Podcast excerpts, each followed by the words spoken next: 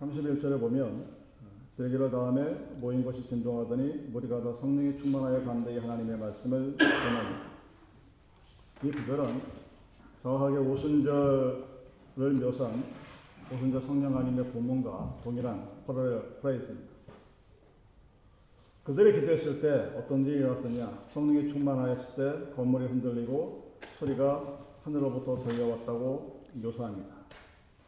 그리고 담대히 하나님의 말씀을 선포했습니다. 서로 다 각자의 말로 하나님에 대하여 말하기 시작한 것이 바로 오순절 성령 강림에 나타난 첫 번째 성령의 모습입니다. 그리고 얼마 지나지 않아서 본문에 다시 그 모습이 나타납니다. 성령의 충만함이 끊임없이 이어지고 있는 것을 성경은 증거하고 있습니다. 그들이 담대하게 입을 열어 말을 합니다.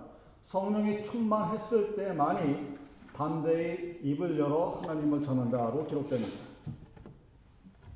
여기 오순절의 성령 강림은 그때 당시의 역사적인 이벤트로서 그 당시의 증인들에게만 나타났던 단 한 번에 돌이킬 수 없는 역사적인 유일한 그런 사건이 아니었습니다. 이 오순절 성령 강림의 축복은 서로 다른 방법과 수단으로 사도행전과 그 후의 교회 역사를 통해서 끊임없이 이어져 내려왔다는 것을 우리는 알고 있습니다. 오늘날 시대에 가장 필요한 것이 바로 이 성령 강림의 축복입니다. 우리가 직면하고 있는 이 21세기의 포스트 마더니즘 시대에 혼돈의 시대, 자기 가치관의 정립이 되어 있지 않은 오늘의 시대 속에서도 역시 가장 시급한 것이 성령의 충만입니다. 교회 역사에서 분명히 증거하고 있는 것은 이 성령 충만의 역사을 받은 사람들은 절대로 불순종하거나 믿음을 저버리는 배신의 역사를 하지 않았다는 것을 우리는 잘 알고 있습니다. 믿음을 떠나거나 배도하거나 하는 사람들은 성령의 충만함을 받지 못한 사람들이라는 뜻입니다. 베드로 요한이 특별히 성령 충만에 있어 특별하고 또한 그 성령 충만을 힘입어 순종한 사람 성경에 기록되어 있습니다. 그럼 사장 8절에 나타난 것처럼 베드로가 코트룸에서 있을 때 그런 성령으로 충만해 있었죠. 그리고 지금 베드로와 함께하는 사도들에게 특별한 방법으로 그 성령의 충만함이 나타났었습니다. 교회가 세상과 다른 점이 무엇이냐? 그 출발점이 바로 이 성령의 충만함입니다. 사람들은 죄악이 넘친 곳에 성령이 충만하다고 생각을 합니다. 그것이 아니라 이 땅에서 교회가 해야 할 일들을 위해서 우리가 절실하게 필요하고 시급한 것이 바로 성령의 충만함입니다. 그 성령의 충만함을 위해서 기도를 합니다. 근데 그 기도를 과연 누가 한다고 성경에 기록되어 있을까요? 23절을 보십시오. 사도들이 노임에 그 동료에게 가서 제사장들과 장로들의 말을 다고 하니 저희가 듣고 있으므로 하나님께 소리를 높여 가로되 기도한 사람들이 어떻게 표시되어 있냐면 동료라고 표시되어 있어요. 쉽게 말하면 친구란 소리. 가까이 있는 사람. 이 말이 요한복음 1장 11절에서 같은 단어로 사용됩니다. 거기 어떻게 사용되냐면 자기 땅에 오매 자기 백성이 영접지 아니하였으니 Jesus came to his own and his own received him not. his own. 그러니까 그의 백성들, 그의 동료들, 친구들, 가족들, 함께하는 사람들. 그 사람들이 기도하는 겁니다. 그래서 기도를 많은 사람들이 어떤 특권이 있거나 어떤 영적인 능력이 있어야만 할 수 있다고 생각하는 것이 잘못됐다는 것입니다. 그것은 기독교인들이 할 수 있는 또 기도 하나님을 믿는 사람들만하게 나타나는 그런 모습들입니다. 그래서 교회는 사도들이 모이는 곳이 아닙니다.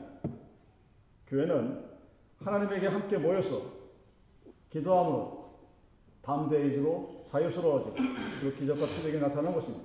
이 교회는 사도들만의 집단이 아니라 함께 모여 기도함으로 살아있는 하나님에 대해서 담대히 증거하는 곳이 바로 교회입니다.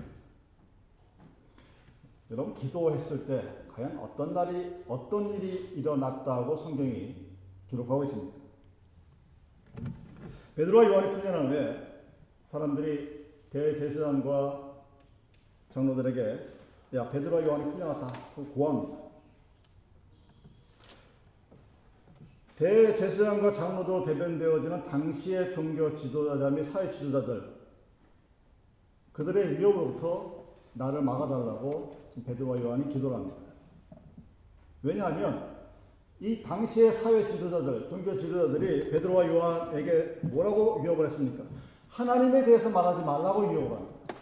내가 너희 보고 치겠다고 얘기하지 않습니다. 그냥 하나님에 대해서 말만 하지 않으면 하나님이 아들 그리스도에 대해서 증거하지만 않으면 내가 너희들을 위협하지 않겠다. 이렇게 얘기합니다.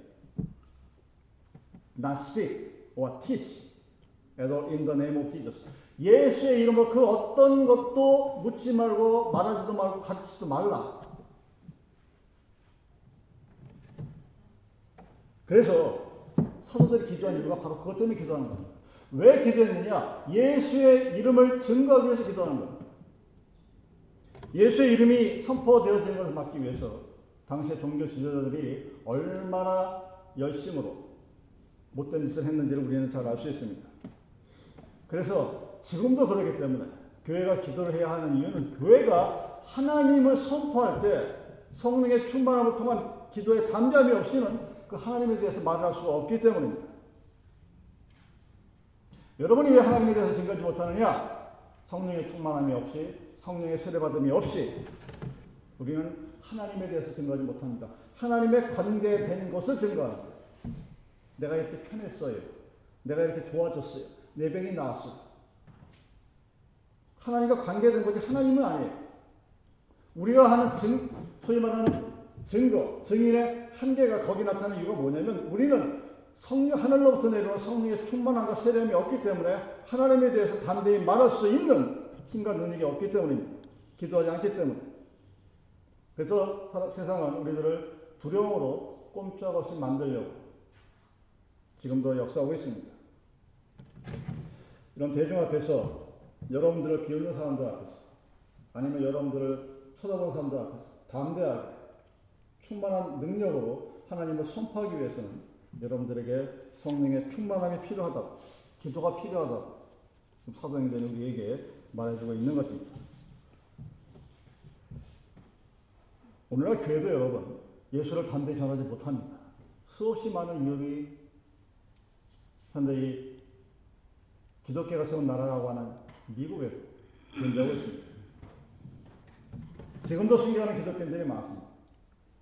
미국에서 하나님께 가는 구원의 길은 단 하나다. The only way to save the. 이 얘기를 하면 바보 취급받는 것이 현재 우리들의 모습이에요. 그 다른 어떤 길도 존재하지 않는다는 메시지를 선포하면 정신 나간 목사로 취급받습니다. 그런 곳에 사람이 가질 않아요. 사람이 모인다고 사람이 모이는 게 굉장히 중요하긴 한데 중요하죠. 그런데 그 메시지가 선포되어지는 곳에는 사람이 없는 것이 오늘날 미국 대형 교회의 현실입니다. 대도시에만 국한된 것이 아니라 현실이 그래요. 하나님의 향해서 나가는 단 하나의 길, 그 길은 점점 더 좁은 길이 되어가고 있고 그 길을 얘기하는 것은 점점 더 신앙의 유혹을 받고 생명의 유혹을 받는 그래서 신앙의 자유가 점점 위축되어 가고 있는 것이 오늘날 우리들의 모습입니다. 여러분 21세기의 신앙에 대한 위협은 총과 칼, 목숨으로 나타나는 것이 아닙니다. 여러분 하나님으로 가는 길을 방해하는 것이 무엇입니까? 즐거운 오락입니다. 아주 즐거워요. 게임할 때 얼마나 재밌습니까? 시간 가는 줄도 몰라요. 공부를 그렇게 하면 진짜 아이들이 못게 하나도 거예요. 그것이 공부뿐만 아니라 하나님께로 가는 것도 방해합니다. 영적인 생활을 하기 위해서 뭔가 노력을 하려고 하면 현대의 마전 테크놀로지가 모든 것을 방해합니다. 뭐 하나님께 얘기하기보다는 테크놀로지에 의지하는 것이 훨씬 더 빠르죠. 하나님께 나의 건강을 맡기는 것보다는 매일매일 치고 다시 뭐야 그 워치를 통해서 맥박수를 체크하고 뭘 체크하고 수시로 알아보는 게 훨씬 더 유용한 것처럼. 그래서 그거를 체크하면서 하나님과 점점 멀어지는 것이 오늘날 우리들의 현실입니다. 여러분의 삶에서 가만히 한번 생각해 보십시오. 나이가 들면 들수록 점점 하나님에 대해서 생각하는 시간이 많아져야 정상이에요. 근데 점점 더 줄어듭니다. 처녀 총각일 때는 신앙이 굉장히 뜨겁고 좋은 것 같은데 결혼하고 아이를 낳고 살다 보면 시들어가는 그런 모습들을 많이 보죠. 오늘 우리들의 삶에서 물질에 지배하는 현대 풍토에서 교회 안에서조차 하나님에 대해 설교하고 하나님께 대해 말하는 것들이 목사들을 통해서 점점 꺼려지게 만듭니다. 여러분 초대교회 교인들 그리스도의 부활과 하늘로 올라가시면 직접 목격한 사도들이 그리고 그 사도들과 동시에 함께 있었던 무리들로 그것을 같이 목격한 증인들을 통해서 이루어진 곳이 초대교회입니다. 그들은 성령의 충만하심과 부어지심을 경험한 자들이었고 오순절의 성령 강림의 능력이 어떤 것인지를 알았던 사람입니다. 그런 그들이 하나님께 대해서 증거했던 자들입니다. 바로 그것이 오늘날 우리들에게 절실하게 필요한 거죠. 여러분, 여러분은 하나님을 누구라고 설명합니까? 누군가가 여러분에게 하나님께 대해서 나한테 말씀해 주세요 했을 때 여러분 하나님을 누구라고 표현합니까? 그렇게 물어보는 사람들은 과연 하나님으로부터 무엇을 얻고자 하나님에 대해서 물어볼까요? 하나님은 스스로 있는 자입니다. Who am I라고.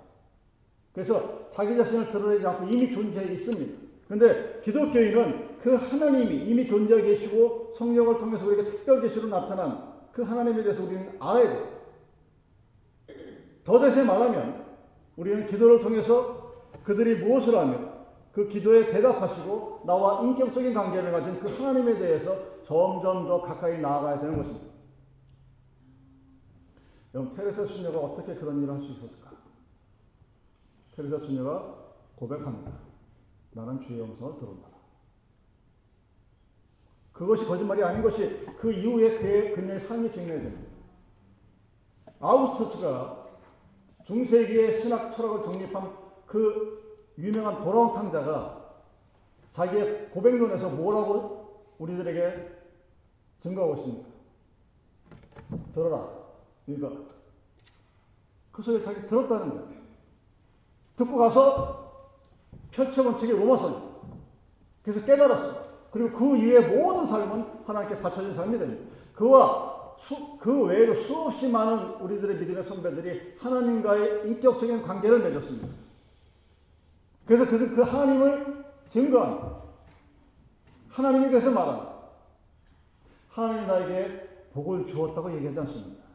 하나님의 내가 경험한 하나님, 내가 만난 하나님, 내가 들은 하나님, 내가 본 하나님.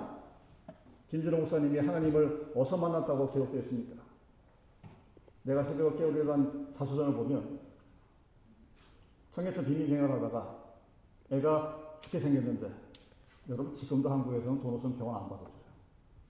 내쫓아버려요. 그게 한국과 미국의 차이점입니다. 당시에는 당연히 안 받았어요. 제가 저도 10살 때인가 머리가 깨져가지고 우리 어머니 말에 의하면 거의 발이 다 죽어가서 국립중앙의료원에 실려 들어가 수술실 앞에 있는데 수술 안 해주죠. 돈 갖고 오라고 해요. 그 아버지가 당장 돈이 없으니까 누가 돈을 빌려 가는 거를 엄마가 지금 돈 빌려 갔으니까 빨리 수술하고 난리 법적으로 치니까 그 대신 집어넣어서 네가 살았다고 나한테 얘기해. 그 김준호 목사가 애가 막 하는데 뛰어가는 거예요. 애가 아픈데 어느 거지 아이를 누가 구해주겠어요. 지금도 안 구해주는데 그 옛날 70년대 널리게 거짓들입니다. 그분의 목표 때문에 그분의 자수 전에는 그렇습니다. 내가 하나님이다. 업고 가는 뒤에서 그러더니 누가. 그래서 하나님, 하나님 하면서 그냥 계속 뛰어갔다는 거예요.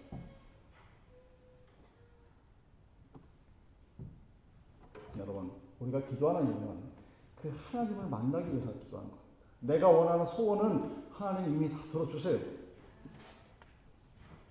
그래서 그 하나님의 기도에 응답하고 그 하나님과 대화를 통해서 대답할 수 있는 그 인격적인 하나님, 나와 얘기할 수 있고, 나와 만날 수 있고, 나와 함께 웃고 울을 수 있는 나의 하나님, 그 나의 하나님을 만나지 않으면 우리는 절대로 우리 하나님을 만날 방법이 없습니다. 그 하나님에 대해서 당시 사도들이 어떻게 고백합니까? 24절 이하에 그렇게 되어 있습니다.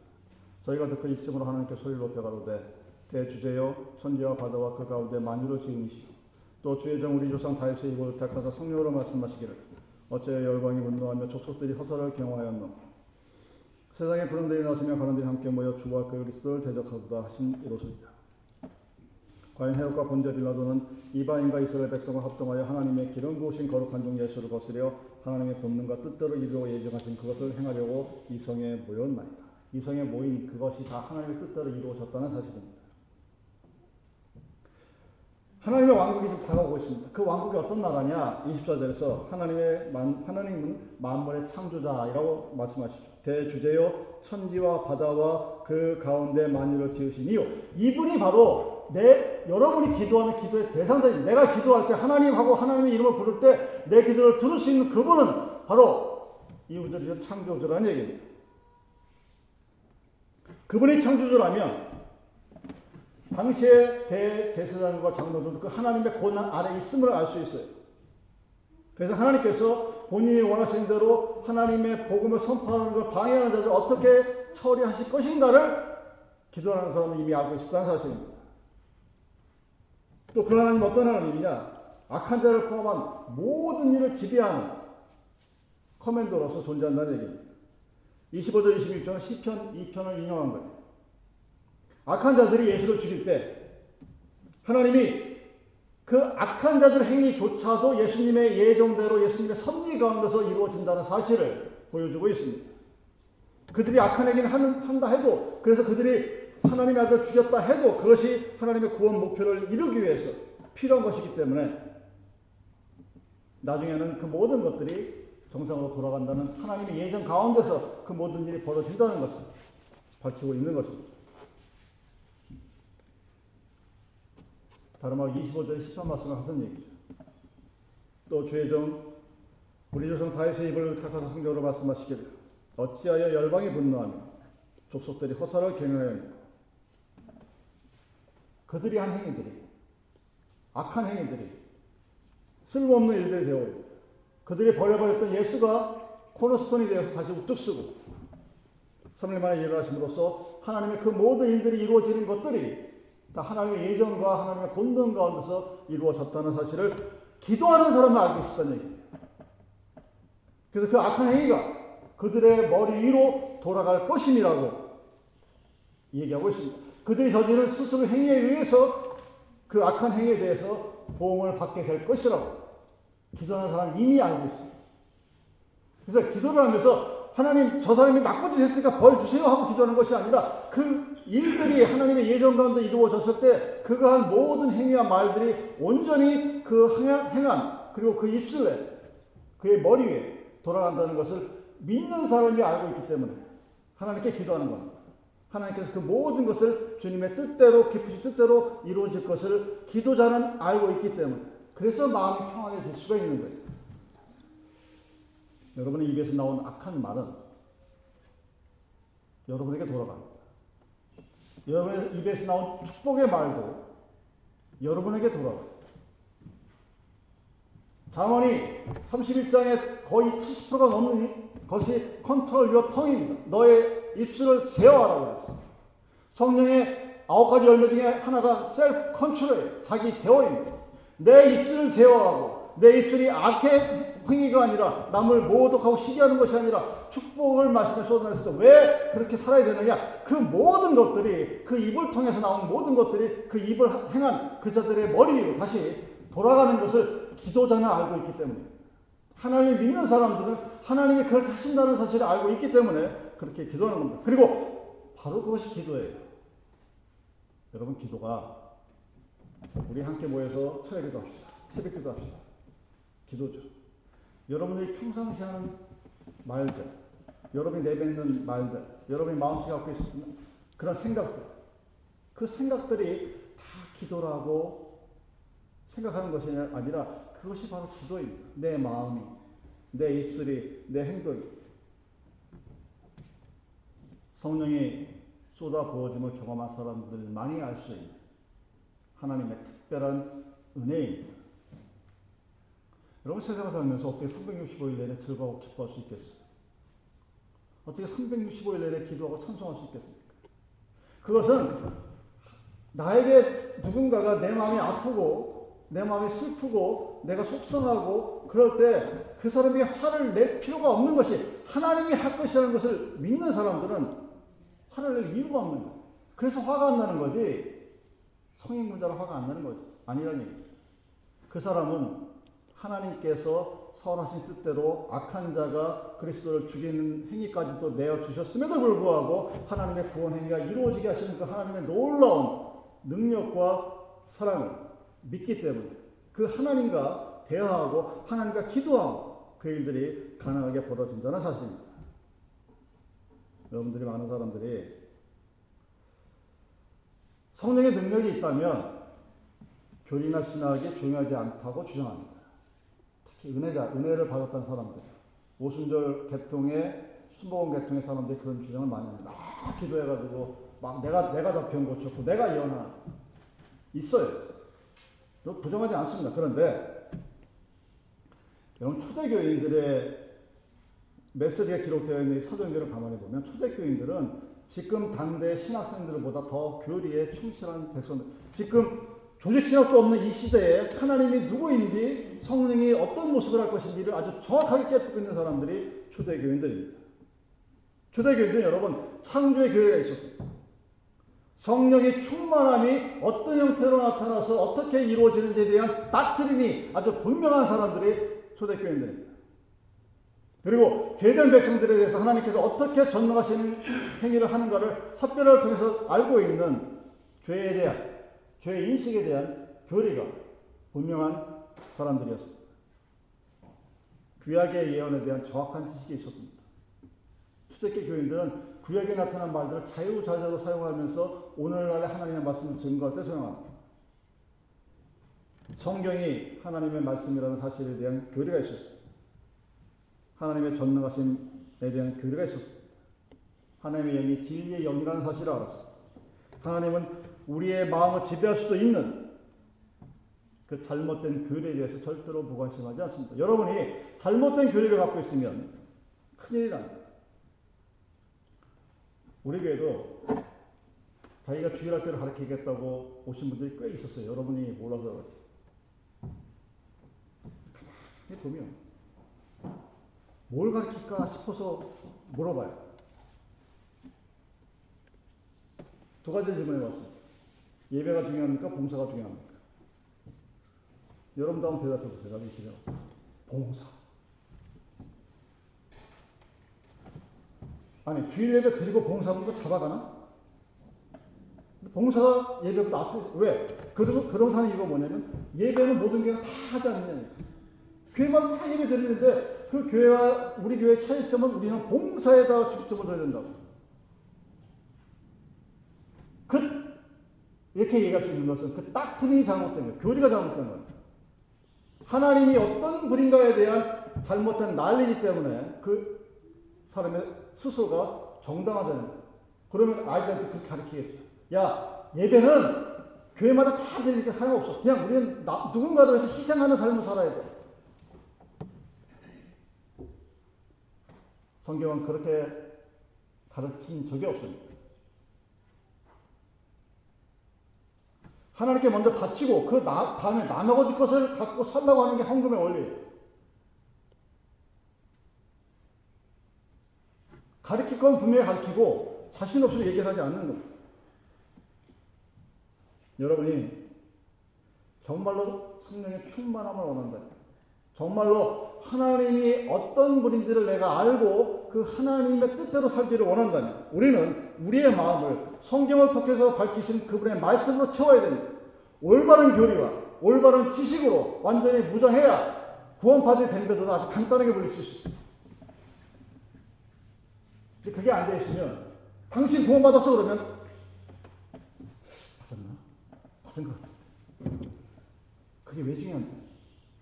그럼 100이면 100 넘어 들어간다. 그러면 구원파 지처가 저한테 와서 그래. 아, 어느 교회 목사는 목사도 아니고 자기보다 아는 게 없어.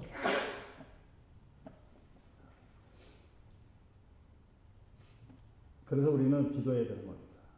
하나님에 대한 정확한 지식과 성경에 대한 명확한 교리가 우리의 마음을 채웠을 때 우리는 성령의 충만함을 통해 기도할 수 있습니다. 근데 그들이 무슨 기도를 했을까? 무엇을 하나님께 요구했을까? 자, 성령의 충만함을 받았습니다. 하나님이 어떤 것인지 잘 알아요. 그래서 그들이 막 기도를 합니다. 근데 그들이 과연 무엇을, 에스코, 화, 무엇을 요구했을까요? 29절. 주여 이제도 저희의 위협함을 하감하옵시고 또 종들로 하여금 담대히 하나님의 말씀을 전하게 하여 주옵십니다. 자, 당시의 종교 지도자들이 베드로와 요한을 협박한 첫 번째 이유는 예수의 이름에 대해서 at the name of Jesus Christ 예수의 이름에 대해서 말하지도 말고 not speak, not teach 말하지 말고 가르치지 말라고 얘기했습니다. 오늘날 교회에서 하나님의 이름을 전할 때 천중들 귀를 막습니다. 제 눈에 그게 보여요. 똑같은 행위.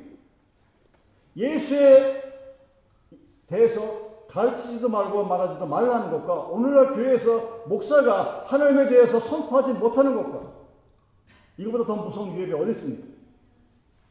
하나님의 아들 예수 그리스도보다 더 존, 고귀한 존재는 이 세상에 없습니다. 우리는 그렇게 배워왔고 여러분 그렇게 알고 있을 거예요. 그러면 그 위대한 종 예수 그리스도에 대해 선포가 되어야 되는데 우리는 그것을 별로 좋아하지 않습니다.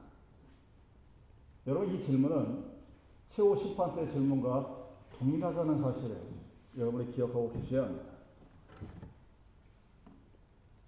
많은 현대 교인들이 하나님에 대해서 예수 그리스도에 대해서 말하지 말라고 합니다. 저도 많이 들은 얘기예요.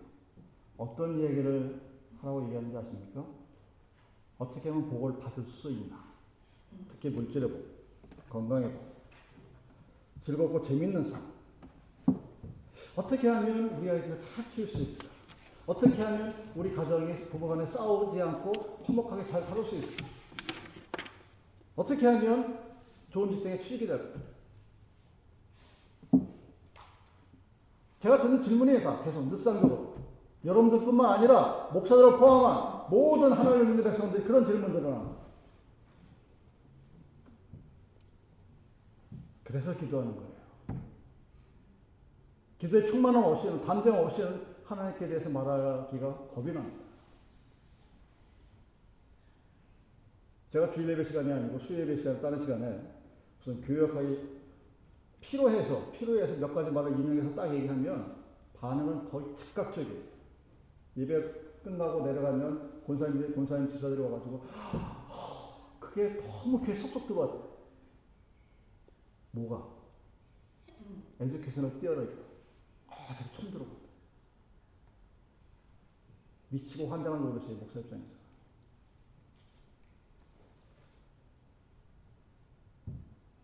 (29절) 하반절부터 보십시오. 또 종들로 하여금 담대히 하나님의 말씀을 전하게 하여 주옵시며 손을 내밀어 병을 낫게 하옵시고 표적과 기사가 거룩한 종 예수의 이름으로 이루어지게 하옵소서. 성령의 충만함 함께 모여 기도하면서 하나님께 요청하고 하나님께 간절히 바라면서 담대히 하나님 말씀을 전하게 해 달라고 기도하는 겁니다. 누가 당시의 초대교회 사도들과 그 백성들 그 이야기는 기도하지 않으면 성령의 충만함이 없으면 우리는 하나님의 말씀에 대해서 담대 증거할 수 없다는 얘기입니다. 그것은 오늘날도 마찬가지예요. 여러분이 하나님께 대해서 하나님에 대해서 얘기하면 너는 왜 그러고 산데 나왔을 때 내가 이 세상에 어떤 모습인지 그래 내가 믿는 하나님에 대해서 담대히 얘기할 수 있는 그 무엇인가가 여러분에게 없다는 것은 성령의 충만함이 없, 을 때 그렇게 두려워 떠는 겁니다. 하나님에 대해서 얘기를 못하는 거예요. 이 교회가 뭔데? 예배가 뭔데 했을 때 그 하나님에 대해서 말할 수 있는 뭔가가 없다는 얘기는 성령의 충만하고 담대함이 사라져버려. 그 두려운 거예요. 글쎄, 나는 하나님 믿어서 물질의 복도 많이 받은 것 같지만 애들은 뭐 그냥 그런 것 같긴 한데 하여튼 막 누군가 이렇게 컴퓨터 하게 보면 클리어하게 이게 이거다 하고 얘기하면 뭐가 없어요. 왜? 성령의 충만함이 없으니까 내 안에 성령의 충만함 대신 다른 말로 하나님에 대한 난리가 딱 트는 대신 다른 세상의 것들이 꽉 차 있는데 그리고 두려움이 있고 걱정이 있고 미래에 대한 불안한 감이 있는데 그것을 가지고 하나님께 대해 담대히 증거할 수가 없죠. 그래서 성령의 충만함을 입은 당시의 사도들과 그 교회 백성들이 하나님께 간절히 기도합니다. 주여 나에게 담대함을 주셔서 하나님을 전하게 하옵소서 하고 기도합니다. 그 다음에 기도하는 것이 손을 내밀 때 병을 낫게 해달라고 기도합니다. 그리고 이어지는 표적과 기사를 통해서 거룩한 종 예수의 이름으로 그 모든 일이 일어났다는 것을 선포하게 해달라고 기도합니다. 이 이야기는 여러분이 하나님에 대한 담대한 믿음이 있다면 내가 한 모든 행위와 나의 삶의 모든 것을 통해서 하나님께서 이루셨다고 얘기할 수 있다는 것을 말하고 있는 거예요. 그렇지 못하면 우리는 이제 세상에 보이는 걸로 하나님을 증거할 수밖에 없습니다. 내게 있는 나의 믿음으로 하나님을 증거하는 것이 아니라 내가 받은 세상의 것을 가지고 하나님을 증거할 수밖에 없게 됩니다. 그들이 진실을 원했던 것은 하나님의 이름을 선포하고 병을 낫게 하고 표적과 기사가 이루어지게 것을 통해서 이 땅 위에 예수의 이름이 선포되어지고 알려지게 되는 것을 기도했다는 얘기예요. 그것을 위해서 기도한 거예요. 병을 낫게 해달라는 은사를 위해서 기도한 것도 아니고 내가 대단한 설교자가 되기 위해서 기도한 것도 아니고 표적과 기사가 나타나서 내가 사람들의 명성을 얻기 위해서 기도한 것이 아니라 그것을 통해서 예수가 이 땅 위에 온전히 선포되어지고 증거되어지기 위해서 성령의 충만함을 입어 담대히 하나님께 그것을 요청했다는 사실입니다.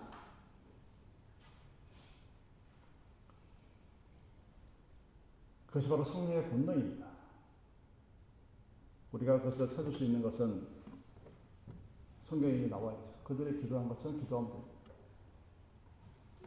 예수가 말한 것처럼 마음을 다잡고 하늘에 계신 거룩하신 하나님께 끊임없이 찾으며 기도해야 한다고 누가복음 11장에 기록이 되어 있습니다.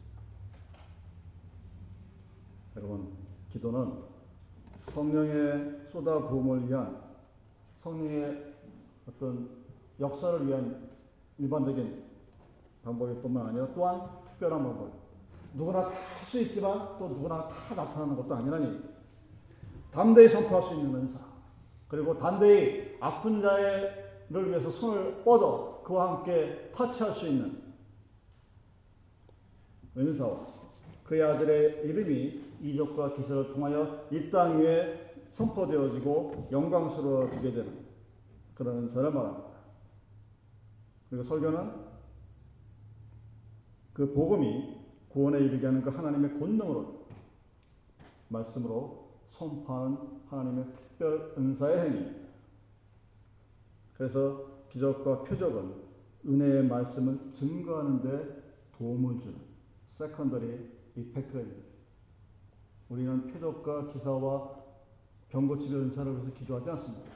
예수의 이름이 그것을 통해서 이 모든 일들이 나에게 벌어진 모든 일, 저 사람께 저런 일이 벌어졌다고 그 사람을 쳐다보면서 한탄할 필요 없어요. 내 인생에 내 삶에서 하나님께 나에게 없어서 그 하나님에 대해서 내가 하나님 앞에 성령에 충만하고 기도할 수 있다는 얘기입니다. 여러분, 기도는 단순히 누군가가 얘기했던 어떤 그 특별한 아주 놀라운 받아들일 수 없는 그런 경험에 대해 관심을 가지거나 그것을 보여주기 위해서 기도하는 것이 아니라는 사실입니다. 죄인의 구원을 위해서 그리고 하나님의 영광을 위해 예수의 이름을 공적으로 인정하기 위해서 우리는 기도하는 것입니다. 여러분 담대히 사람들 앞에 하나님을 선포하는 게 그게 그게 그렇게 대단한 겁니까? 그게 대단한 일입니다. 심지어 교회에서도 하나님의 말씀을 하면 귀를 막는 모습을 보게 됩니다. 그래서 우리가 원하는 것은 바로 그 사실을 위해서 기도해야 한다는 사실입니다. 여러분 기억하십시오. 성령의 충만함을 입은 사도들과 백성들, 예수의 이름을 증거하기 위해서 담대히 말씀을 선포할 수 있는 은혜를 달라고 하나님께 기도했다는 사실을 기억하시기 바랍니다. 기도하시겠습니다.